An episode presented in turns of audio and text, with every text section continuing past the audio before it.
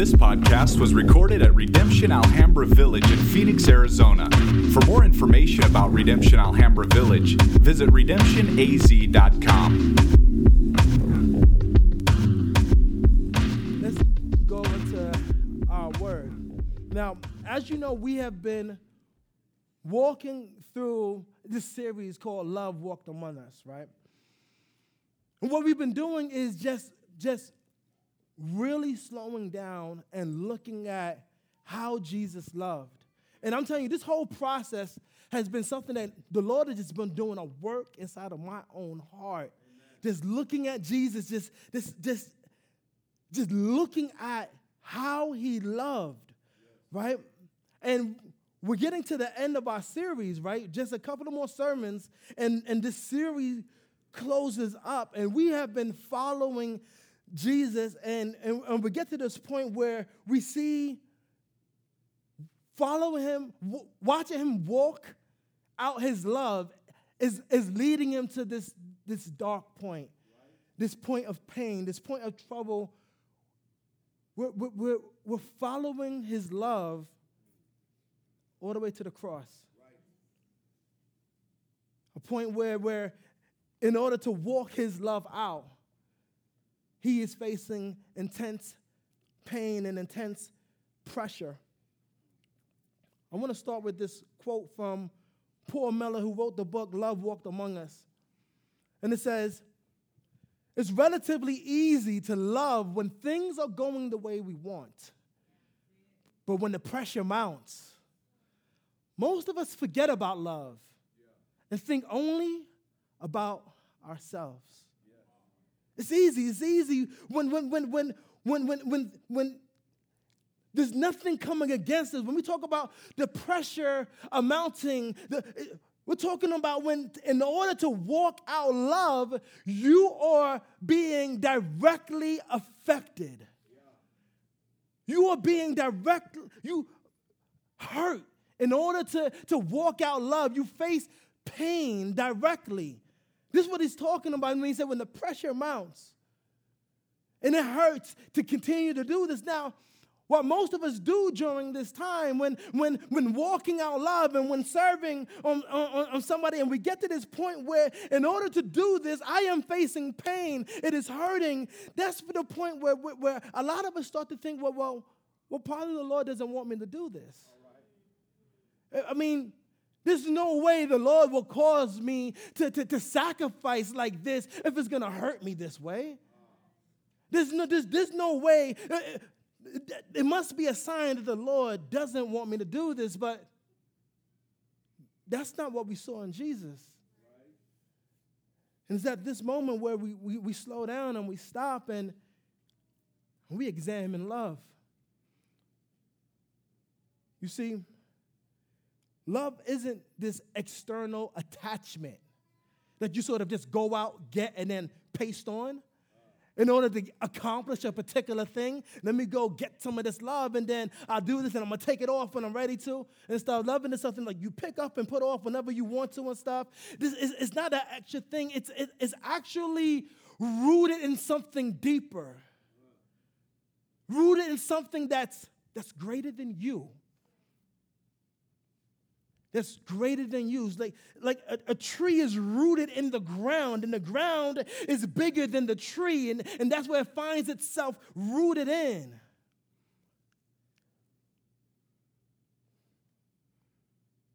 Hallelujah. We're walking through this text, and Jesus is entering into his season of passion, of suffering and it's leading him to the cross and, and, and the pressure is mounting against him literally. Everything is, is, is, is, is going against him and it's hurting but he still loves. He still pushes on. He's holding on and we want to examine that today. So what i want to do is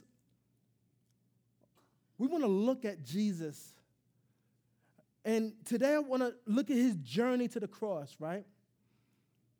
But I want to do what I want to do is, is, look at it through the lenses of his disciples, right? So we're going to look at a few verses, sort of just catching different perspectives, sort of like snapshots of, of Jesus on the way to the cross. Because as we've been walking through this and just following Jesus along the road, along the, the pathway of love, we get to this moment where everything is, is coming to a head. But, but what I want to do is I want to look at all the different disciples who are seeing how love is responding under pressure. How they see their, their, their teacher respond when everything hits the fan, how the teacher responds when, when, when he is literally being hurt in order to walk out love. And, and they all they write the gospels, and as they write the gospels, they're writing it afterwards. And they're the things that stick into their minds. I want, I, I, I want to go there with them today. So we're gonna we're gonna look at some of the disciples' reflections on how Jesus loved on the way to the cross. What did it, it look like when the pressure amounted? So if you'll just bear with me, we're just gonna we're gonna just jump around and sort of just capture different snapshots, thinking about how they are reflecting on it. The first thing I want to go to is John chapter 13, verses 1. And it says, Now before the feast of the Passover, when Jesus knew that his hour had come to depart out of this world to the Father, having loved his own who were in the world, he loved them to the end. John is writing this and, and he's thinking about, about the love of Jesus and the thing that comes to his mind as, as he is reminiscing and he's writing things down. He, he, he starts to think about how love is faithful. It doesn't bail out when things get too hot. It doesn't quit. It's consistent. He said he loved them to the end. Even them, he's talking about himself. He's one of those. John remembers this and he writes it down. I think about Luke. Luke, he's remembering and reflecting on Jesus' response to Judas when Judas came to betray him with a, back, a pack of people. So in Luke 22, verses 47 to 48, Luke records, he says, while he was still speaking, Jesus was talking to them. While he was still speaking, there came a crowd, and the man called Judas, one of the twelve, was leading them. He drew them near to Jesus to kiss him. But Jesus said to him, Judas, would you betray the Son of Man with a kiss. Luke is, Luke is, is, is thinking about this. You see, a kiss was a, a, a general sign of respect. A general sign of respect that and, and, and, and honor. And Luke is recalling the hurt that the vulnerability of, of, of, love opens you up to as, as Jesus is questioning, like, like Judas, really? The way that you betray me is with an open show of respect. And it's only because of vulnerability that he's at this place. It's only because of love that he's here. But this is the way that he will get betrayed. After that, the, the Jewish officers, they come out and, and they started to come, come at them. And, and, and John, John remembers Jesus standing in between them in the, in the offices, Jesus jumping out. So in John 18, verses 4 through 9, it says, Then Jesus, knowing all that would happen to him, he knew what was going to happen to him, came forward and said to them, Whom do you seek? They answered, Jesus of Nazareth. Jesus said to them, I am he. Judas, who betrayed him, was standing with them. When Jesus said to them, I am he, they drew back and fell to the ground. So he asked them again, Whom do you seek? And they said, Jesus of Nazareth. Jesus answered, I told you that I am he. So if you seek me, let these men go. This was to fulfill the word that he had spoken. Of those whom you gave me, I have lost not one. Just thinking about, like, it says that he stepped out in, in, in front of everything that's going on. And he asked, Who are you looking for? And he said, I am he. And it said that when he said this, they, they drew back and they fell to the ground. You see, the mere power of his words uh, caused them to just fall to the ground. And it just makes me think about like Paul, the same thing happens with him. On the road to Damascus, and Jesus appears to Paul, the risen Jesus. He, he appears in the light and, and he says, Paul, why are you persecuting me? And then Paul and everybody that was with them all again fell to the ground. You see, it's love that his words only cause them to stumble and fall to the ground, you see, because it's his words that that that, that calmed seas, it's his word that, that caused storms to stop. It was his word that, that called people back to life. It was his word that, that, that created planets and stars. For, so for them to just fall to the ground was an act of grace and, and, and love.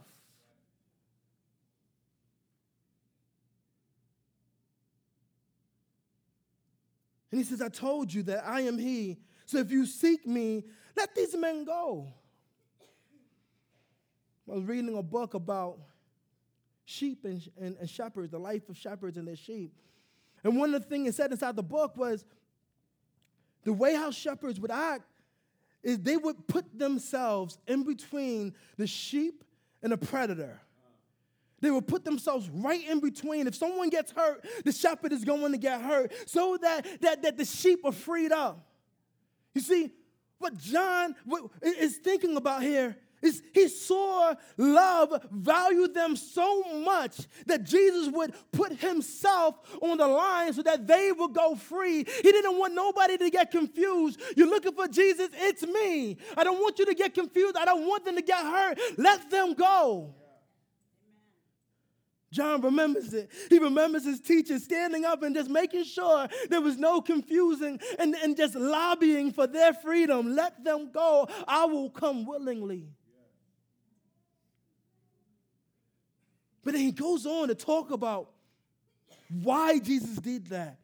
And then the nine it says, This was to fulfill the word that had been spoken of those whom you gave me. I have lost not one right here, even in that, John is, is, is connecting back to something else. Because if you remember when we was talking about when Jesus fed the 5,000 with the, with the fish and, and, and, and the loaves of bread, he was talking to the multitude. And when he was talking to the multitude, he told the multitude that, that, that his Father has given him people, and of those that the Father has given to him, he will not lose any of them. And John is connecting this. He said, Oh, this is about that. He says he will lose none of those the Father had given to him. And John remembers the extent that love would go through to keep its word. Ah, he did this to fulfill his word. Well, then they they converge and they take him by force, by force. And as they, they, they grab him, Matthew, Matthew, he remembers and he writes down how, how Peter tried to stop them. And the love of Jesus stopped Peter. In Matthew 26, 51 through 54, it says, And behold, one of those who were with Jesus stretched out his hand and drew his sword and struck the servant of the high priest and cut off his ear. Then Jesus said to him, Put your sword back into its place. For all who take the sword will perish by the sword. Then he says, Do you think that I cannot appeal to my Father? And he will at once send more than 12 legions of angels? But how then should the scriptures be fulfilled that it must be so. You see, Matthew remembers Jesus restraining his power to fulfill love. And, and, and, and what he says to Peter points Peter and the disciple to something that's greater that we're going we're gonna get into in a minute.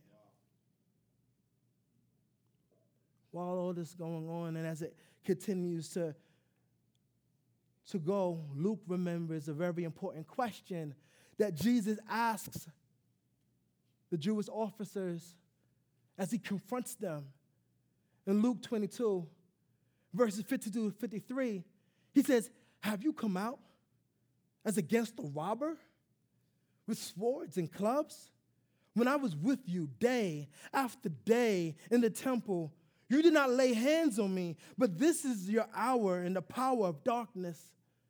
See, out of love, he is confronting their hearts, and he's confronting their hearts at levels that they don't even realize yet. They don't even realize it. In the offices, they take them and, and they attack them and they abuse them. And, and all these things happen along the way and in the middle of the night. And it eventually ends up with him in front of Pilate. Now, as he gets in front of Pilate, Luke is he's writing down. And he remembers when they finally get the Pilate that they make a very unique claim to get the response that they wanted from Pilate in Luke 23 and 2, it says, And they began to accuse him, saying, We found this man misleading our nation and forbidding us to give tribute to Caesar, and saying that he himself is Christ, a king. You see, Pilate represents the Roman government. And they they made everything about a political agenda. I wanted to, to point this thing out because Political idolatry stretches far back. It's not brand new right now. Even at that time, if you look at the things that they highlighted, they highlighted the nation, they highlighted tax dollars, and then Caesar was seen as a king, so Jesus was a threat to who was sitting in the office. Everything went political all of a sudden. Why? Because they knew that political idolatry is a way to try to control people, and they leveraged it. It stretches back far. then he's in front of Pilate. His is a conversation that happens that we're going to linger on today. So uh, it's John 18, verses 33 to 40. So if you'll stand with me, I want to read that. This is what we're going to linger at because what they talk about is extremely important. John 18, verses 33 to 40. So Pilate entered his headquarters again and called Jesus and said to him, Are you the king of the Jews? Jesus answered, Do you say this of your own accord, or did others say it to you about me? Pilate answered, Am I a Jew? Your own nation and chief priests have delivered you over to me. What have you done? Jesus answered, My kingdom is not of this world. If my kingdom were of this world, my servants would have been fighting that I might not be delivered over to the Jews. But my kingdom is not of this world. Then Pilate said to him, So you are a king? And Jesus answered, You say that I'm a king. For this purpose I was born, and for this purpose I came into the world, to bear witness to the truth. Everyone who is of the truth listens to my voice. Pilate said to him, What is truth? After he said this, he went back outside to the Jews and told them, I find no guilt in him. But you have a custom that I should release one man to you at the Passover. So do you want me to release to you the king of the Jews? they cried out again, Not this man, but Barabbas. Now, Barabbas was a robber. This is the word of God. You may be seated.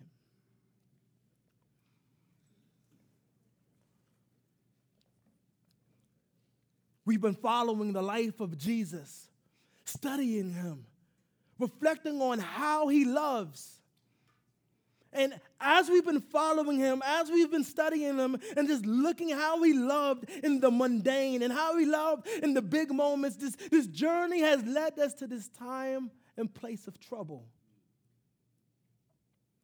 Everything is coming to a head.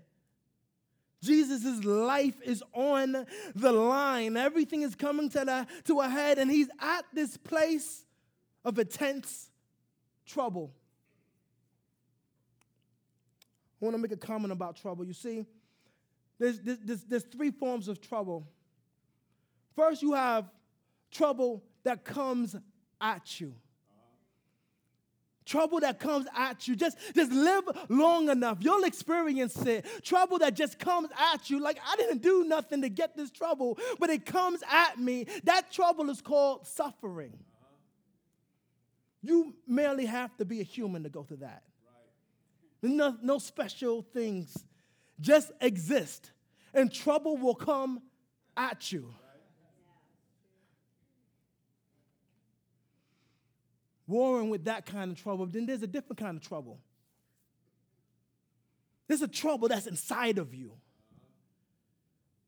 A trouble that's inside of you, whatever is like a war that is going on, a war that is raging on the inside of you, and you find yourself immensely fighting. Now, that's a good thing when you find yourself immensely fighting this trouble that's going on on the inside of you. It's a good thing that you actually realize that there's trouble there. And, and, and, and, and when this is happening, yeah, you're going through this fight and you're, you're waging war.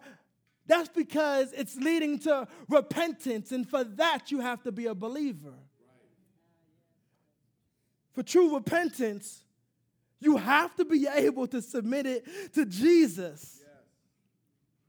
For that, you need to be a believer. But there's a different kind of trouble.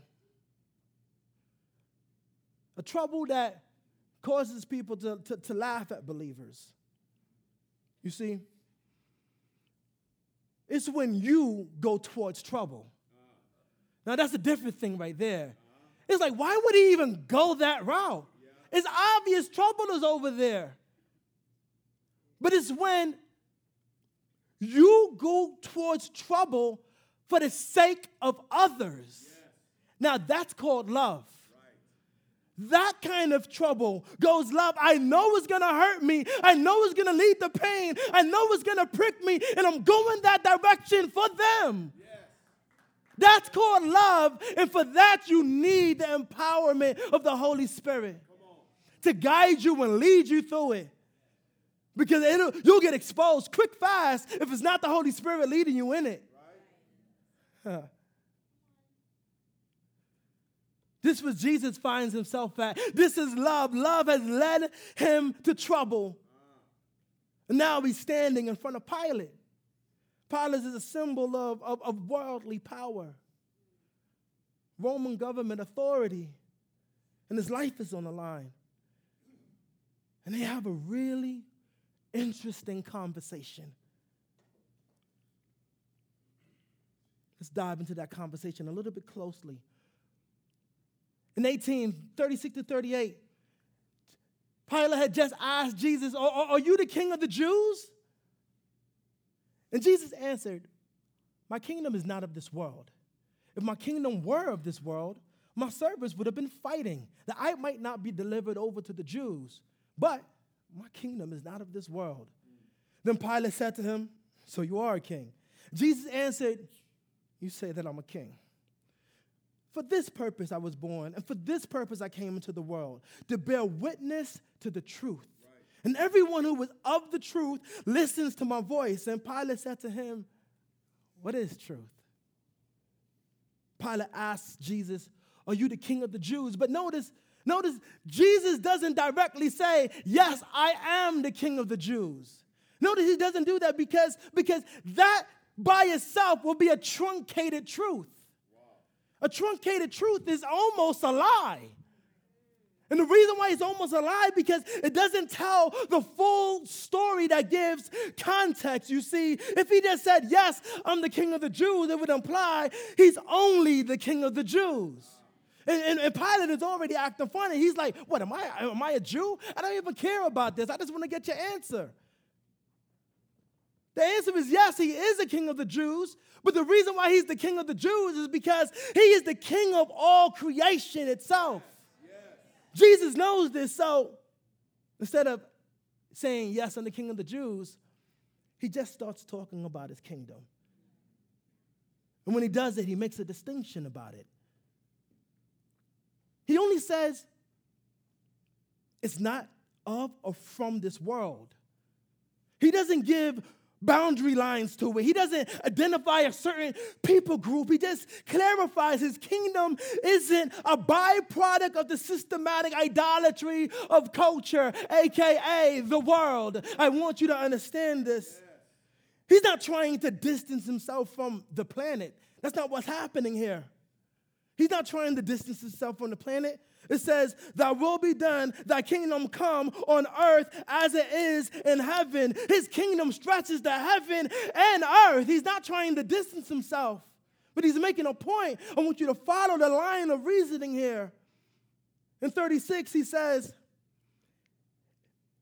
Follow me if my kingdom was of, this world, if my kingdom was of this world, my servants would have been fighting that I might not be delivered to the, to the Jews. If my kingdom was of this system of idolatry called the world, my servants would have been fighting that I might not be delivered over to the Jews. You see, sometimes we don't get it because we, we, we take this in an otherworldly sense. When he's saying my servants, he's literally talking about his disciples, those that were with them when everybody converged.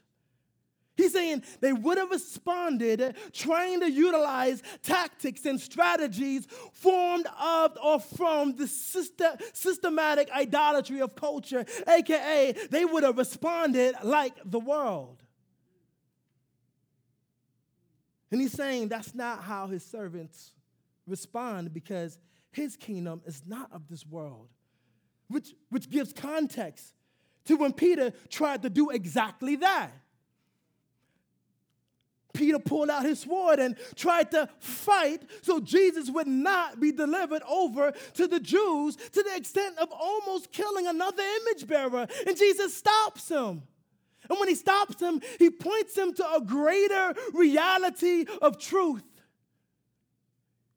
greater reality of truth. Listen, if I wanted to, my father would send over 12 legions of angels to, to come and fight so that I would not be delivered over to the Jews. But but but my kingdom is not of the of this world, so I'm not going to employ worldly tactics. You see, the world employs the systems of this world to fight for worldly kingdoms. But Jesus pointed Peter and the disciples to a greater reality of truth. And this is the heart of the conversation that he's having with Pilate. He's having a conversation of truth. So in 37, he goes on. And you see here it says, Then Pilate said to him, So you are a king. And Jesus answered, You say that I am a king. For this purpose I, I was born, and for this purpose I have come to this world, to bear witness to the truth. Everyone who is of the truth listens to my voice. Pilate asked him, Are you the king of the Jews? In response, Jesus just talked to him about the kingdom of God and said, I came to bear witness to the truth. You see, truth is the reality of the kingdom of God. Truth is the reality of the kingdom of God. In the kingdom of God, things are as they truly are in the kingdom of God. He said, I came to bear witness to the truth. In John 14 and 6, Jesus describes himself as the, the truth. Jesus is not just king, but he's God. Thus, the reality of the kingdom of God reflects Jesus, who is the truth.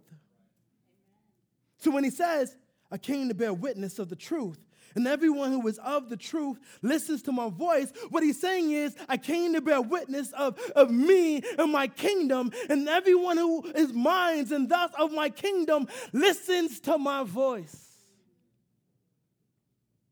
I want you to get this here and see what's, what's happening here as he says, I came to bear witness of this. You see, Jesus came into this world and he was healing people. And the reason why he was healing people is because he wanted to bear witness of the truth, what? Which is the reality of the kingdom of God. In the kingdom of God, you are held. I want to bear witness of that by healing you. He came and, and he was noticing the unnoticed, seeing the unseen, because in the kingdom of God, you are noticed In the kingdom of God, you were saying, This is the truth. And he wanted to bear witness to it. He came and he was slowing down because as he would slow down, it would give him an opportunity to bear witness to the truth so that he could reflect the kingdom of God. He came taking the low road to bear witness to the truth which is the reality of the kingdom of God. He allowed his schedule to be interrupted. To give him an opportunity to bear witness to the truth, which is the reality of the kingdom of God. He pointed to covenant and communion. Because this is the reality of the kingdom of God. This is the truth, even if it means putting himself in harm's way. He came to bear witness of the truth. Hallelujah. You see, truth is the reality of the kingdom of God, and love is living into that reality. Here's the true reality you are my brother. Love is actually living into that. Wow.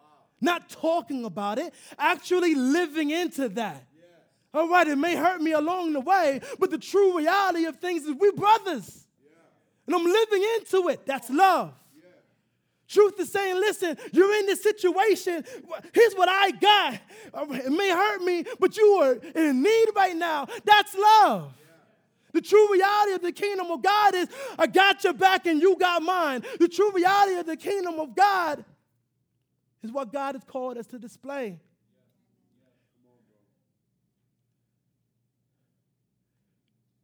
True love is rooted in the kingdom of God because it emanates from its king. It's a kingdom of love because, as stated in 1 John 4 and 8, God is love. This kingdom of love is the true essence of existence. True. When I say true, I mean I don't, I don't mean the brokenness and the pain is fake and it ain't real. The brokenness and the pain is real, but it'll pass away. It'll pass away. When I say true, I mean the eternal reality of all things. Other things will fade away, they will all will. His word will remain the true reality of the kingdom of God. Love is how we live into that. Love is how we display that. Love is how we reflect that. This is the truth. And the world gets a chance to see the truth but how we love. It's important to get this. Hallelujah. And Jesus compares and draws distinction between his kingdom and this world because this world is reflecting and offering up a distortion of truth. It's bearing witness to a lie. And Jesus said, I came to bear witness to the truth. But here's the thing He continues to bear witness to the truth through us, through how we love, through how we follow Him. You see, when we love like the King, Jesus, we live into and reveal the truth of his kingdom. Follow me on this. We reveal it. The truth of his kingdom gets revealed by how we love. The systems of this world has it masked, but the truth gets revealed by how we love. You get to see his kingdom. We bear witness to truth through love. But that being said, when we refuse to love like Jesus, what's really happening is a rejection of our King's love and a refusal to reveal his kingdom through that display of love. We're refusing to, to reveal the, the, the truth that we have been entrusted with. And we think we're just maintaining a position of neutrality. But there's really an exchange that's happening. You look at Romans 1, verses 18 to 25, Paul is talking and he says, For the wrath of God is revealed from heaven against all ungodliness and unrighteousness of men who by their unrighteousness suppress the truth. For what can be known about God is plain to them, because God has shown it to them. For his invisible attributes, namely his eternal power and divine nature, have been clearly perceived ever since the creation of the world and things that have been made. So they are without excuse. For although they knew God, they did not honor him as God or give thanks to him, but they became futile in their thinking and their foolish hearts were darkened. Claiming to be wise, they became fools and exchanged the glory of the immortal God for images resembling mortal men and birds and animals and creeping things. Therefore, God gave them up in their lust of their hearts to impurity, to the dishonoring of their bodies among themselves, because they exchanged the truth about God for a lie. You see, choosing to do nothing is still a choice that communicates a lie about the kingdom of God. It allows the lie to be there. It allows the lie to breathe and to exist and to tell its narrative. There is a fundamental rejection of the true reality of the kingdom of God when we refuse to live into that truth by loving others. Then on the flip side, there is a fundamental rejection of the true reality of the kingdom of God when we refuse to receive the love of others living into that truth. You, have, you don't live into it, you're rejecting it. You don't receive it, you're rejecting it. And every time we refuse the truth, we accept a lie in exchange. Jesus says to Pilate, Everyone who is of the truth listens to my voice. It's not even whether or not the truth makes sense. They just know how his voice sounds and listen. They just know how, it's not about, oh, like, it all added up. It all, it, it, it, it, makes sense. It clicks to me. The math works. It's not that. It's, it's wait, hold on, that sounds like his voice. Let me listen. Let me follow. Pilate is looking at the truth. He's talking to the truth. The truth is talking to him, but he doesn't hear the voice of truth, so he doesn't listen. And in rejection of truth, Pilate responds, What is truth? Turns and he walks away.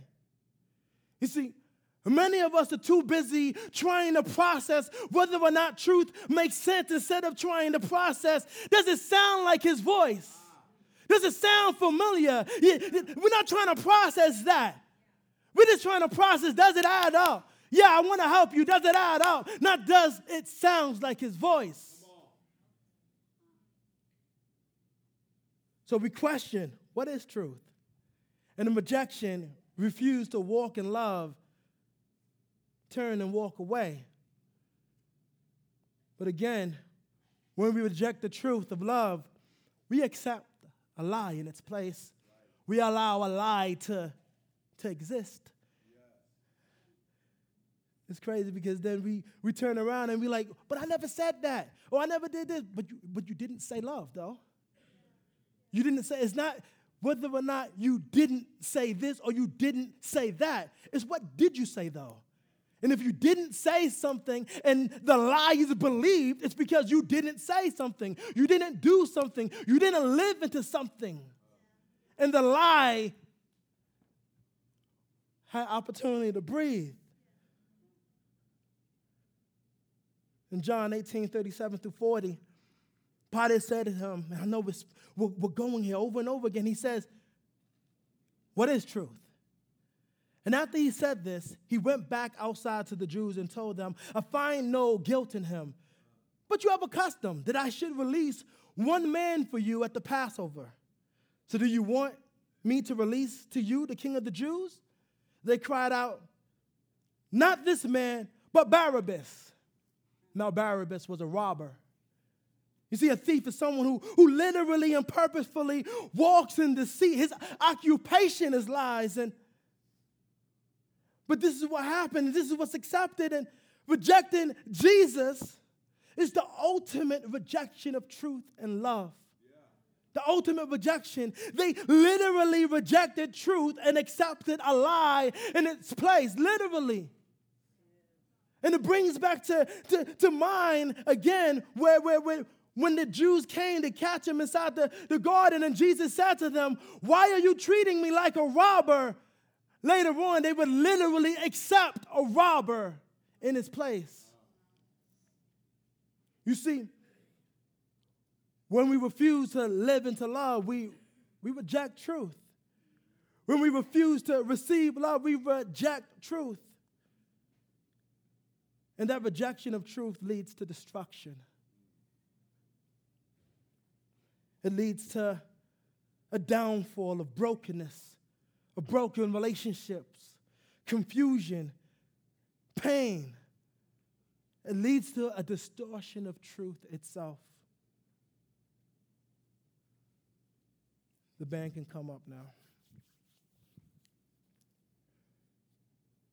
And we see this downward spiral of destruction and pain characterized in the moments after love is rejected and a lie is accepted as we watch Jesus head to the cross. All the pain and all the suffering that he would endure, all the lashes that he would endure. You see that captured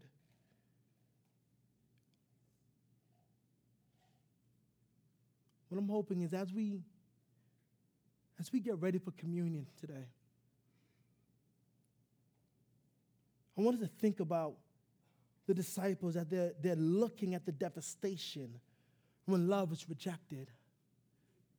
As they're looking at the devastation, and they're following this devastation all the way to the cross.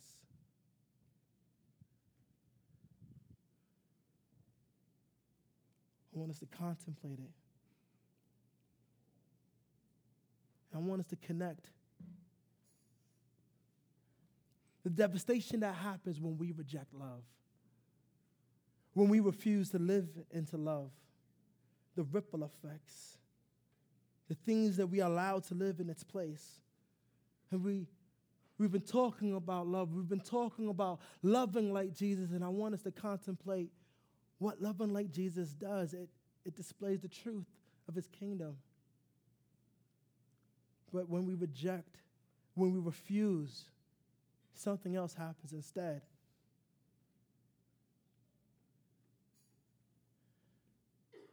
I want us to linger there for a moment, even to the point of repentance.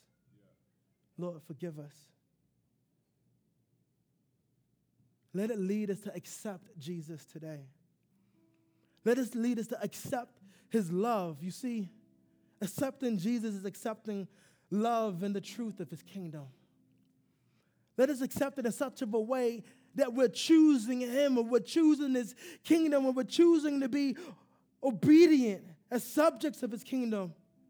That we're choosing to walk in love. We're choosing to submit to the king of love.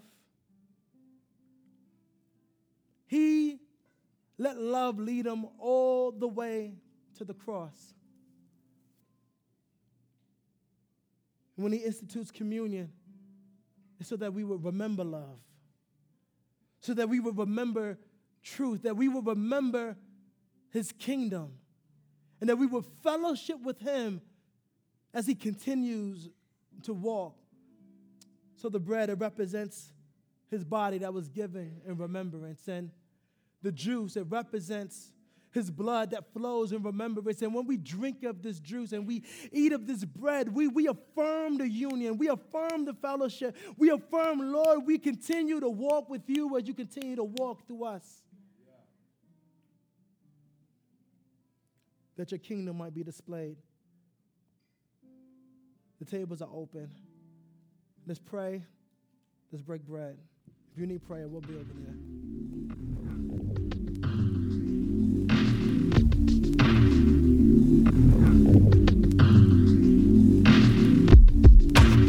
This podcast was recorded at Redemption Alhambra Village in Phoenix, Arizona.